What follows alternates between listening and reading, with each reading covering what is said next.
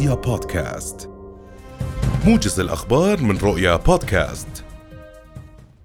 شرع مدعي عام عمان اليوم بالاستماع إلى شهادات عدد من ذوي المتوفين والناجين في حادثة عمارة الوهد المنكوبة وفق مصدر مقرب من التحقيق.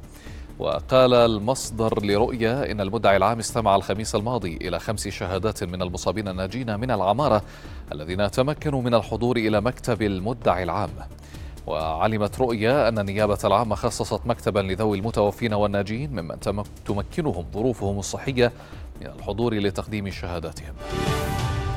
قال الناطق الإعلامي باسم مديرية الأمن العام أن العاملين في إدارة مكافحة المخدرات نفذوا حملة أمنية في لواء الرمثة استهدفت عددا من الأشخاص المشبوهين والمطلوبين بقضايا الإتجار وترويج المواد المخدرة إذ أفضت الحملة لإلقاء القبض على أربعة أشخاص أحدهم مصنف بالخطر وضبطت بحوزتهم كميات متفرقة من المواد المخدرة المعدة للبيع.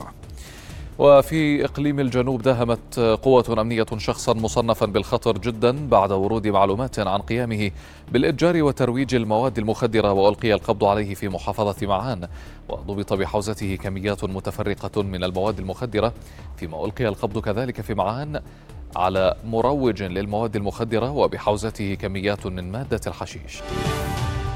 تعقد وحدة تنسيق القبول الموحد في وزارة التعليم العالي اليوم امتحان مفاضلة للطلبة الأردنيين الحاصلين على معدلات متساوية في شهادة دراسة الثانوية العامة الأجنبية للعام الجامعي المقبل. وقالت الوحدة إن امتحان المفاضلة سيعقد في الجامعة الأردنية ولمدة ساعتين حيث يغطي الامتحان مواد الفيزياء والكيمياء والأحياء والرياضيات. وأوضحت أن عدم استدعاء الطالب لحضور امتحان المفاضلة يعود لعدم تساوي معدله مع طلبة آخرين ولا يعني استبعاده من عملية المنافسة والترشيح للقبول. نشرت الهيئة المستقلة للانتخاب على موقعها الإلكتروني جداول الناخبين الأولية لانتخابات مجالس إدارة غرف الصناعة وممثلي القطاعات الصناعية وفقا لنظام غرف الصناعة وبينت الهيئة في بيان اليوم أنه سيتم نشر نموذج طلب اعتراض على جداول الناخبين الأولية والتي تبدأ اليوم وتستمر لمدة ثلاثة أيام على أن يقدم الاعتراض أو يقدم الاعتراض على الجداول الأولية لدى لجنة الإشراف على الانتخابات في موقعها في مقر غرف الصناعة.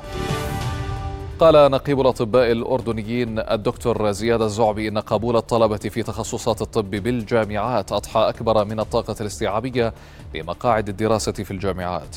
وأضاف الزعبي لأخبار السابعة أن نحو 38 ألف طبيب يمارسون المهنة في مختلف التخصصات والقطاعات بالأردن مشيرا إلى أن الأعداد الكبيرة من الخريجين تسببت بازدحام شديد في توفر وظائف لهذا القطاع الحيوي.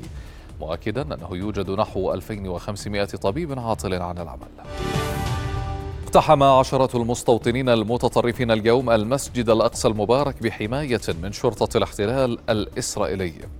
وذكرت دائرة الأوقاف الإسلامية في القدس المحتلة أن مجموعات متتالية من المستوطنين اقتحمت المسجد الأقصى من باب المغاربة ونظمت جولات استفزازية في ساحاته. وتلقت شروحات عن الهيكل المزعوم مشيرة إلى أن المستوطنين أدوا طقوسا تلمودية في منطقة باب الرحمة شرق الأقصى بحماية مشددة من شرطة الاحتلال.